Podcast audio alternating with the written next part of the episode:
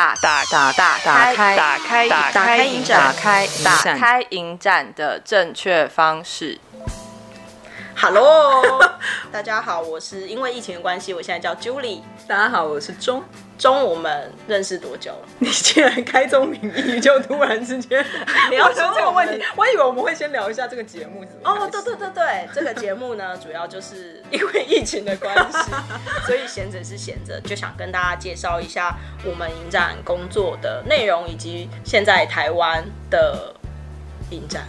所以，我们是影展从业人员，这件事是不是要先让大家知道？Hello，你好，我是影展从业人员哦。这样真可以用吗？没关系啦。好好好好好好。希望透过这个节目，可以让各位听众更了解影展的工作，以及台湾的各个影展。对啊，因为疫情的关系，所以变成我们本来手上正在进行的影展工作，都被迫要中断或者是延期嘛。可是这个时候，其实也更加促使我们去思考说，那我们一直在做的影展到底是个什么东西？它除了大家群聚在一起放片之外，它是不是还代表了什么其他的意义？影展办不办，到底对观众来说重不重要？然后另外一个问题就是，让大家猜猜我们是做哪个影展的呢？你真的很俏皮耶。对，但总而言之，因为以上所说的这些原因，所以我们就决定要来制作这样的一个节目。那我们是不是得要先说说我们是怎么认识的？可以了吧？这个时机点好像是 OK。嗯，我们是认识是在，其实我们也是因为影展认识的。好像是二零零六年的台北电影节，哎、欸，那时候我们还很年轻吧？对，大学生，毕竟是十四年前的事。大家不要算，不要算。但总之那个时候，在我们那一年或者前几届之前，其实影展是并没有公开招募外场工读生的，对不对？嗯，一直都是你们这些电影本科系的人私相授受，一个拉一个组成的一个老鼠会。对，快别这么说了。那、嗯、因为你们加入影展，才会拖垮了很多科。哈哈哈哈哈哈哈哈哈哈但总之那个时候，因为有公开招募这件事，所以就让我们这些只是喜欢电影，但是并不是电影科系的学生有机会可以从攻读生开始认识影展。对，那我们就来聊聊影展到底是什么。天哪，这这是个大灾问。对，影展是什么？所以我就先去问了 Google 大神。那别人也可以去问一下 Google 大神。对，但我在你们之前就先问了 Google 大神，所以你们现在要听我朗诵我在 Google 里面找到的定义。据维基百科所说呢，影展又称电影节，是个在特定时间内播映多部电影的组织性活动。等等等等等等等，那不是跟 Netflix 差不多吗？你这样讲真是蛮有道理的。就是现在这个数位平台那么风行的时候，那这个组织性活动到底跟我们在家里群聚看 Netflix 有什么差别？而且他们选映多部电影这件事是有什么特别的地方吗？嗯，这是个好问题，因为 Netflix 其实也选映了多部电影啊，多到我看不完。嗯，但影展还是有它特别的地方吧？当然啊。要不然我们干嘛在这边尬聊？反正我们有请很多特别来宾，就请特别来宾来介绍一下吧。对，我们在这个打开影展的正确方式节目里面，每一集都会邀请到一些影展的资深从业人员来告诉大家影展的一二三四。对，然后我们大家可以讨论一下影展到底是什么。嗨嗨，那我们今天开播集就请到一个重量级的来宾，是影展界的专家，也是电影圈影展。电影欧影展的畅销女作家吴凡，耶！欢迎小凡。大家好，我是吴小凡。小凡要不要自我介绍一下？呃，我牡羊座 O 型呃投射者。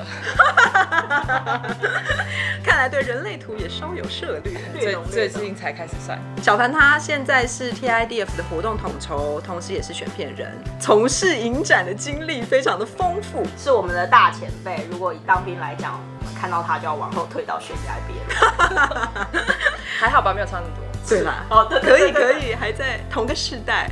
那我们刚刚提到说，小凡也是《电影圈影展》这本书的作者，是电影圈影展的电影欧影展。说实在，我也不知道。你当初怎么会写这本书啊？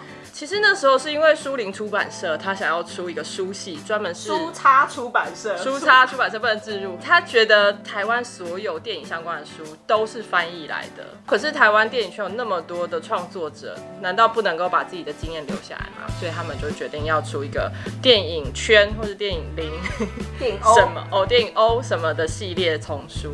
那时候其实规划上有电影欧导演、电影欧副导、电影欧剪辑。电影 O 行销，然后有一个就是影展。没想到竟然是利益那么良善的一个出发点。对，可是最后都没有出，只出了三本，然后就死掉了，所以他就胎死腹中。就胎死。那这三本很珍贵，还有另外一本是电影欧制片，我也有参与。那为什么是做影展而不是做制片呢？嗯，说实在我也不知道哎。其实我从毕业以来，我没有找过任何一份工作。你的工作都是天上掉下来的吗？我，我没有投过履历，所以基本上就是谁找我，我就去做什么。所以可能就是因为都是影展找我，而不是制片找我吧。所以我就去做了影展。那做了十年、十年以上的影展吗？二十年。那是你说的。那个修正一下，嗯，大概十多年吧。十一跟十九的差别。而且这本书翻开啊，作者介绍还有提到说，你做过影展所有职位。这么说其实并不是真的很精确啊，当时可能是为了宣传、行销的考量是这么写。那当然是因为在早期的时候，影展的编制其实非常的小。意思是说，可能一个影展要执行的时候，大概三五个人就必须做完所有的事情。所以我的确是全部都碰过，因为在那个编制很小的时候，是一个人要身兼多角，所以就是各个面向可能都多多少少做到过这样。那你要不要谈谈你是怎么出道的？我出道的话，如果从攻读生开始算的话，应该是一九九八年的纪录片双年展。哦，那么刚好也是纪录片双年展。没错，我们家现在叫纪录片影展了啦。嗯，就是跟 TIDF 的缘分算是蛮深的吧，孽缘一场。所以你也是从攻读生开始做起，可以告诉我们那时候有什么高年级攻读生吗？呃，那时候一九九八年跟我同届攻读生就有孙松荣老师啊。哎、欸，要再次使用国新卫视的音效。还有呢，可能就是沈可尚导演之类的吧。欸、基本上那时候大部分的工读生就是都是电影科系相关的学生，去影展打工可以看电影，又可以有便当吃，还可以拿工读金，听起来就是一个三赢的工作。超赞。那小凡刚刚有提到说，那个时候影展的编制其实非常的简单。那你觉得，如果客观的观察来说，当时的影展跟现在的影展有什么最大的变化？其实变化真的非常的大，很难讲什么最大的变化。随便举例好了，其实当时根本没有像拷贝班啊，或者是公投啊这样的名词，几乎都是没有的。所以是拷贝班跟公投。这应该你解释吧？考身为拷贝班跟工头，拷贝班就是做厅内影片放映管控的工作人员，那工头就是现场会有很多服务的工读生，然后他们的 leader 这样。其实我那时候在双年展是做拷贝班，现在叫拷贝班，可是当时我就是一个播录影带的人，哦，而且是录影带，是录影带，其实是 Beta Cam 啦，可是就是可能那一组就叫播录影带的。甚至没有一个名称，秋海棠的工作，真的哎。所以那个时候你们也没有非常精细的分工，就只是看有什么工作必须要完成，然后大家就这样分一分就去做了。其实工读生当然还是有分工，就是比如说播录影带的，然后跟售票的，或是那时候应该是没有售票，就是它其实还是有大概的分。可是现在的比较专业的职称的名词，在当时是都没有出现。所以你那时候是叫一个哎、欸、那个播录影带的。不得不说，这真的是史前时代的一些史料哎，好险我们现在已知用户，真的真的。那你可以讲一讲，那影展办公室工作人员的编制有什么差别吗？像 TIDF 现在的编制，在影展全身期待是二十二个人嘛。那其实我除了工读生之外，变成正式工作的影展就是国际学生电影金狮奖。金狮奖这个影展呢，所有的工作人员的数字就是二，所有的事情都是这两个人做。那当然，因为其实是在电影系下面，就是台艺大电影系下面，所以电影系的老师们都会协助一些比较大的事情，比如说找钱啊、找赞助啊，然后开场 Q&A 啊这些事情他们都会做。可是真正在执行工作，真的是编制上就是只有两个人，这个落差也太大了吧？非常的大，所以。这个影展就夭折了，也不是，并 不是这个因素。不过当时其实我们就等于是对于许多的工作也都是从做中学，就是我们其实也不知道什么事情应该要做到什么程度，或是应该要怎么样会比较好。所以等到发现说，哎，如果更多人在仔细的分工下面可以做到更好的时候，这个组织就慢慢长大。那我们知道小凡还有另外一个身份，就是其实你也在大学里面授课关于影展的课程。嗯，那你也带领很多学生一起去组织影展。对。那你觉得现在的学生在组织学生影展的时候，跟你那个时候有什么样的差异？现在的学生他们看的影展也非常多，他们其实也参与很多各种影展，金马奖、台北电影节这些影展的实习生啊，或者是外场的技术人员啊这些工作，所以其实他们对于影展的编制还有制度其实是更了解的，他们都会努力的想要去做到比较大型的规模影展的样子，所以其实跟我们那时候做这个学生影展的确是是有很大的不同。那刚刚提到很多影展的变化，可是现在也没有很多哈，就是只是列举了一些，还有更多，还有没有更多？对，你说史前时代一直走到现在，应该我觉得宣传方面也会有蛮多改变的吧。我我觉得一开始的影展好像并没有真的有编制宣传的人员哎。那以前的影展都怎么宣传？嗯，登报，登报也太怂了吧？登报啊，会登报，真的假的？嗯，哈，还有呢，电视跑马灯，第四台盖台广告，这是没有哎，那个也不便宜吧？嗯，最主要的宣传可能都还是是仰赖文宣品，然后可能口耳相传，因为影展的预算都非常的低，没有办法做到比较正式的宣传，而且大家要知道那时候还是一个没有网络的然后那时候波姐吧，可能是波姐，是拨接没错，哦，还好还有波姐。因为我第一年做影展的时候，我们的字幕稿，我们做 VGIK 的专题，然后 VGIK 是一个俄罗斯的电影学校，这个电影学校它是传真他们的字幕稿给我们哎，大概有几百页，然后就传真机这样一一直传，一直传，一直传。你想说是不是有人在恶作剧？是不是有人在恶作剧？而且重点是他传真来的还不是打字的版本，是手写的。天哪，很有爱耶，真的。而且在那个年代，因为刚刚讲到就网络比较不发达，其实你要去办一个影展，你要去联络这些人，其实要有非常非常多不同的管道，而且要花的时间也更久。现在你写一封信给发行商，如果你跟他要一个试看带，他隔天就回你一个线上连接，然后你就看完了。可是以前你可能要写一封 email，或是你要用传真或打电话去问他说，哎、你可不可以寄一个试看的 DVD 或是 VHS 给我？然后给大家等到两到三周的时候，你才可以收到 呃这个试看，然后你才能看这个片子。我的天哪，好好慢，未婚妻的漫长等待。你好冷，但那时候真的很辛苦哎，因为当时这已经是最快的方式，其实你可能也不会特别觉得辛苦啦，只是可能整个影展筹划的步调啊就会比较慢，相对的，其实对这些工作的精细度或者专业度的要求也没有那么高。那那个时候活动是不是也比较少啊？像现在每个影展感觉周边活动都好。是啊是啊，以前影展其实最大的目的就是看电影，因为也是一样没有网络的年代。以前我们如果要看到这些所谓的艺术片哈，而且现在还有很多艺术片的发行商，现以前是没有的。那以前要看到这些艺术片，影展是唯一的管道啊，不能说是唯一啊，因为还有秋海棠就是盗版 VHS，你只能在影展可以去接触到最新的这些国际大导演啊，彼得格林纳威啊什么的，伯格曼的作品。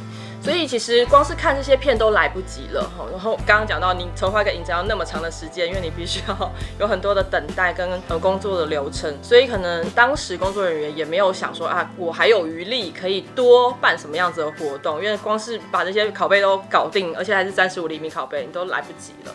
然后观众也是，我光是看这些片，所有那时候所有人几乎都是一天要看五六部，哪有时间去参加？哪有时间去参加这些活动？光是看片都来不及。我想要听听你谈谈，就是比如说你在 TIDF 其实规划了非常多耳目一新而且非常新鲜的活动，那那个东西跟我们想象的影展的映后座谈概念已经很不一样了。那你为什么会想要寻求这些变化？刚刚讲到现在也是因为科技的发达，我觉得科技好像对我们影响很大哈，所以现在其实你要看到这些片并不是那么困难的事情。影展很多片都会告诉你说，哦，这个之后会上映，哦，那个以后在哪里会看得到。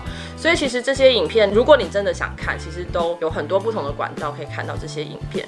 做一个实体影展，我觉得它最大的特点就是人跟人之间的交流。那这个交流包含你跟一群人一起坐在一个戏院里面，一起看一部电影，然后可能会一起哭或一起笑这样的交流，或者是映后的时候，你可以更深度的去了解导演为什么会拍这部片，他想要传达什么样子的意义，然后。拍片过程之中遇到什么样子的困难，以及你跟电影的关系可能是可以更亲近的。像我，你叫什么？对对对，我现在因为疫情的关系，我要改叫朱莉了。然后，所以刚刚朱莉提到的，像这些很多的跨界的活动，不管是现场电影也好，或者是剧场也好，其实都是希望可以带观众更接近电影这件事情。对，它不是纯粹只是观看或是阅读，可能还有更多互动性的可能。哇，讲的好好哦。对啊，就是赋予了影展很多除了看电影以外，更多思考的空间跟意义。没错。那小凡，你觉得你自己面对影展的态度，跟一九九八年你第一次接触影展的时候有什么不同吗？嗯，其实我当时开始纯粹真的是因为我喜欢看电影，然后开始做影展工作之后，你会发现其实你不太能看电影了，因为你都在忙着做工作人员的工作，然后所以后来我就觉得，哎、其实影展就是只是在办活动，它有点像办公关活动，或甚至是婚礼。所以那时候我其实对影展有一点疲惫了，突然就觉得说，哎、办影展其实就这样，有点无聊。可是后来我发现，其实影展又不只仅仅是活动而已哦，它其实在这个选片的过程之中，它不是只是把一群很好看的影片集结在一起放给大家看，可是它事实上是可以透过你选什么样的影片，然后把哪些影片放在一起，不同单元的规划，去传达更大的讯息。好，它可能是一个跟电影美学的讨论，或是论述，或者是议题的发展等等的。所以它可能有更多不一样的东西可以去尝试在里面，所以我也后来又继续做演讲，虽然好像觉得很像是在办婚礼，不过还是因为对策展开始有不一样的想法，所以希望可以试试看，在选片的时候或者是节目规划的时候有一些新的尝试。嗯，那真的是蛮大的成就跟乐趣的。嗯，有吗？不然嘞？那你觉得在做这份工作还有其他的成就跟乐趣吗？我影展的启蒙的人有蛮多的哈，就是启蒙我怎么做策展的人，我觉得是蛮多的。以后你们可以邀请他们当特别来宾。好，你先，那你要先列出名单。好，比如说像其中一个是王派长，那我觉得他有一次跟我讲一个概念，我觉得很重要。他说，你不要想要放观众想看的作品。呃，你要放可以 inspire 他们或 surprise 他们，让他们有一些非常不一样想象的电影。所以在选片的时候，有时候我们常常会选一些你觉得很有意思，可是可能真的观众很难读懂的作品。然后你也会很忐忑，说会不会到时候放的时候，大家都说这什么东西啊，烂片这样子，都踩雷了怎么的？其实我也放过这样子的片，可是最最最最最最大的乐趣，应该是当你放这样子作品的时候，有人跟你说这个真的很好看，或是。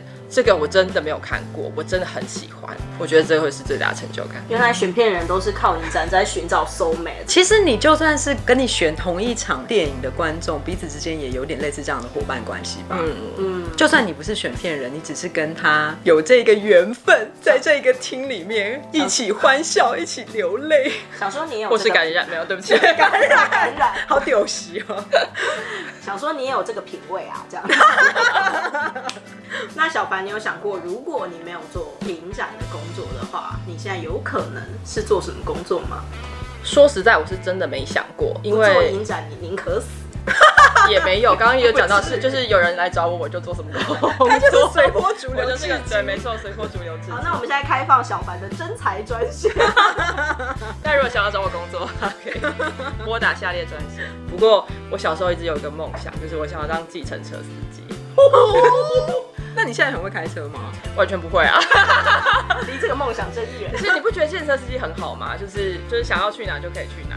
他哪有啊？他要听他后座的人指令。可是他不想要载客的时候不要载客，他想要赚钱的时候就载一个，他就可以吃东西了。哦，而且最近如果加油的话，应该蛮便宜。虽然说我是没办法苟同啦，但是我还是尊重你的梦想。那我们祝福平行世界的小凡开计程车，可以赚大钱。耶、yeah！谢谢小凡今天跟我们聊天。感谢小凡刚刚的分享。那我们除了小凡之外，其实我们还有另外一张王牌。大家以为结束了吗？其实还没有完没完呢、啊，录到我们爽。但总之呢，我们今天还现场还有另外一位影展专家。为了保护当事人，我们目前姑且称他为端木瓜。那我们现在正式介绍这个单元，叫做影影影展影展影展读报时间。端木瓜，要不要自我介绍一下？大家好，我是端木瓜。那木瓜今天有什么要跟大家分享的吗？基本上，这个单元是在干嘛？木瓜，你要不要先简述一下？就是跟大家讲一下现在影展圈都发生了什么事情。所以你就是会在每一集之前去四处搜罗影展圈的大小译文。也不算是四处搜罗，因为平常就在这个圈子里面正在发生的，或是已经发生的，或是即将要发生的一些事情，就整理给大家知道一下。这样子，那到底是一些好消息还是坏消息呢？大夫，以过去这两周状态看起来似乎不太乐观。爱情并不单纯，那我们请段木瓜来告诉我们这几周的大事。好，其实这一整集应该都是跟疫情有关的一些状态。悲情影展特辑不会啦，等一下就会发现大家很多创意，不会悲伤之中自有转机哈。第一个是影展的取消或改期的部分。那台湾来讲，金穗奖刚刚才在防疫措施很严密的状态下办完了，以及嘉义国际艺术纪录影展，他们也是照常举办，然后也办完了。然后接下来四月、五月的影展目前都是取消的状态，包括儿童影展、金马奇幻跟台湾国际纪录片影展。儿童影展的部分是部分活动办完了，然后其他的影片之后会在公司 Plus 放映一部分。那金马奇幻是取消，那他们部分节目会延期到接下来的大金马的时候再做另外的放映。台湾国际纪录片影展 TIDF 是整个影展延期到明年，那今年没有任何的活动。六月、七月的台北电影节跟金马经典影展目前是都还没有宣布任何续办或取消，所以我们就继续期待疫情的状态，看看我们今年到底接下来还有什么影展可以看。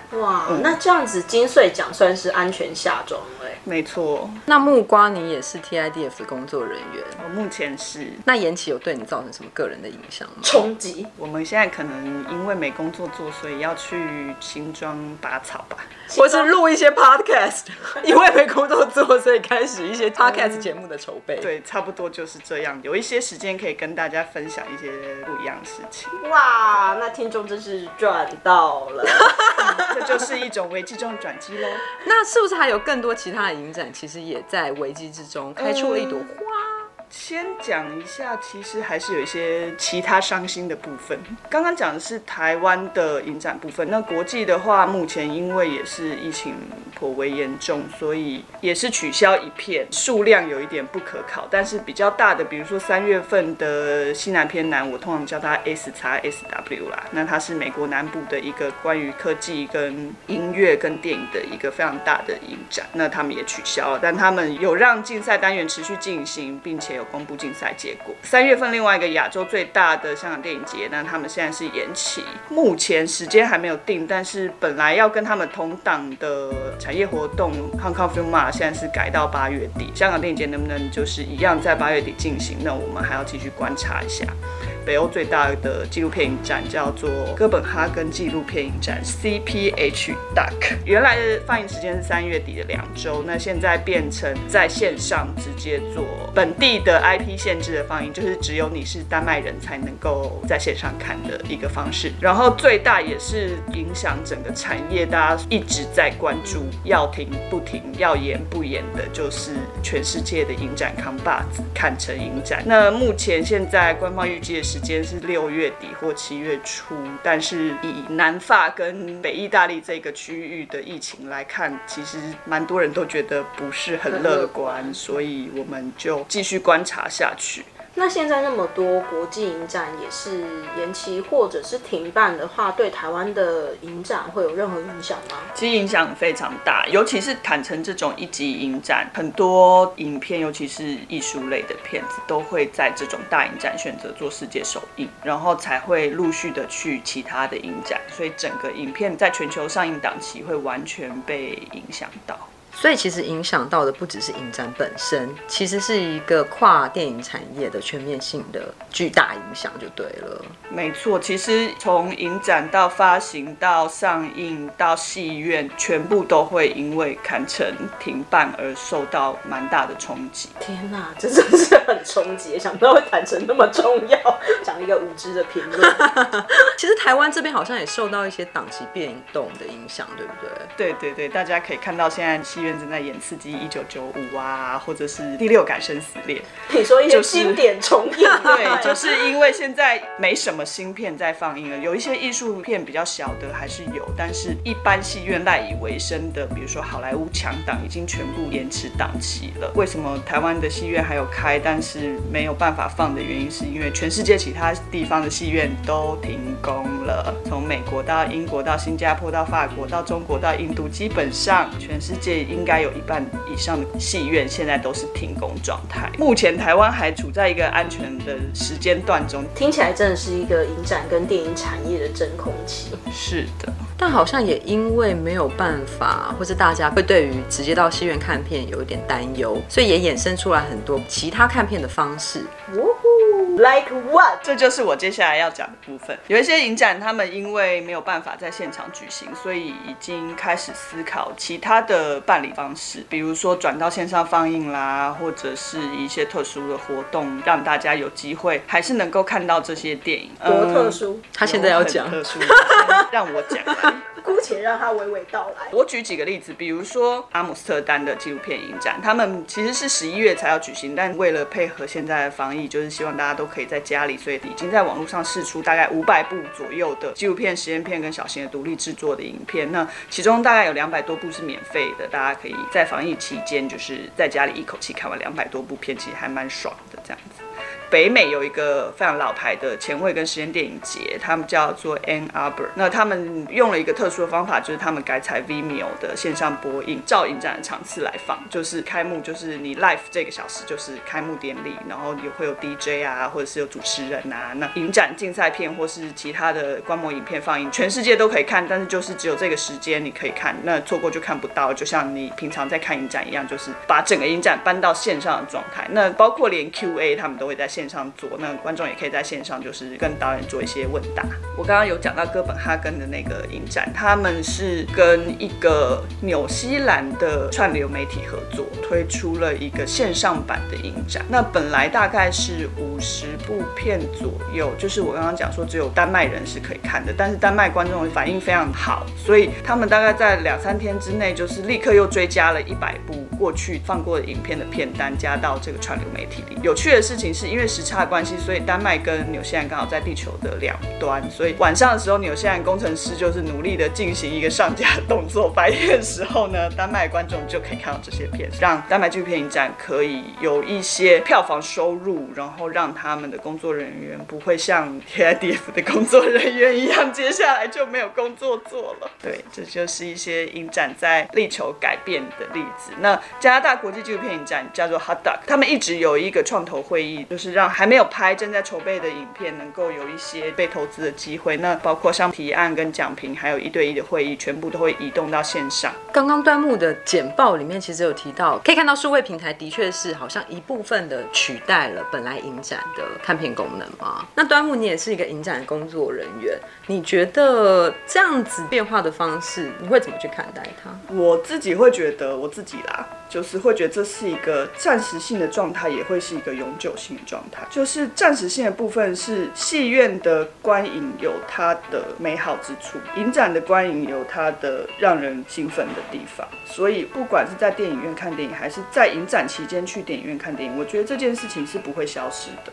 但是同时，因为这个放映这样子的转折，我觉得会让大家开始思考说，除了实体以外，我们未来是不是还有可能以透过线上的方式，让更多的人接触到这些电影？其实我觉得两种方式都很好，就是看每个影展怎么在之中做一些取舍。对啊，我前几天还跟一个朋友在聊，就觉得好像这一波疫情之后，不管是影展，或者是电影产业，或者是我们的生活，其实好像都会跟疫情之前有点不一样了，会有非常大的变化。其实，我觉得大部分人现在可能都还没有办法看清楚，那接下来的。变化会是什么？可是就像刚刚讲的，很多影片的档期都延后了。我相信也有很多人在电视上看到说，哦，有一些电影公司开始裁员，有一些戏院开始裁员，这完全会影响到接下来两年、三年甚至五年，接下来全世界会看到什么样的电影，以及看到多少电影，以及电影发行跟被观看的方式。其实我相信会有非常非常超乎我们现在能想到的转变。听起来好科幻，蛮科幻的耶，我觉得。其实是对，嗯。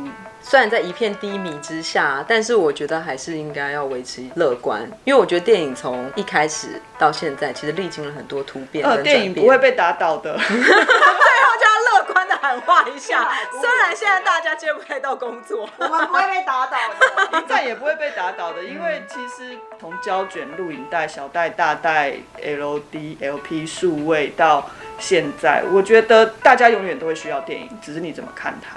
那端木瓜在现在全球电影影展气氛这么低迷的情况之下，你有想过如果你在平行世界的话，你现在会做什么工作吗？没有想过我在平行世界会做什么工作，但我有想过我如果不做影展，我要做什么工作。你说在这个世界，因为影展，那你想的是？我想要去做跟保护动物有关的工作。哎，感觉就比影展有意义多了。你现在就立刻去做跟动物有关的工作，你不要花时间在那边读报了。我们要努力做到影展工作储备，让大家不要对那个影展工作有那么多的幻想，不要抢我们的工作。你这是在鼓励大家，还是在放话？我也搞不懂。好了，反正下一次节目呢，端木还是会精心的搜集世界影坛的各种讯息，然后来这边报告给各位听众。好的，大家敬请期待哦。那我们今天谢谢端木瓜，耶、yeah！Julie，我们第一集终于录完了，虽然哩哩啦啦的，不过大家还是要继续听下去哦。没错，接下来每一集我们都会邀请到台湾影展界的各个专家来跟我们分享他们对影展的观察。下一个倒霉鬼是谁呢？据闻是刚取消的金马奇幻影展的扛把子，他的名字很情绪化，那等那一集再跟大家介绍哦。请他来告诉我们他们如何卖出销量非常好的纪念品。而且我猜他们应该也有一些情绪转折吧，就是在取消的过程之中，嗯、大家敬请期待哦，不可以退定，要继续听哦。如果有龙角散的广告也可以来赞助一下，我们谈很多。好，谢谢大家，拜拜。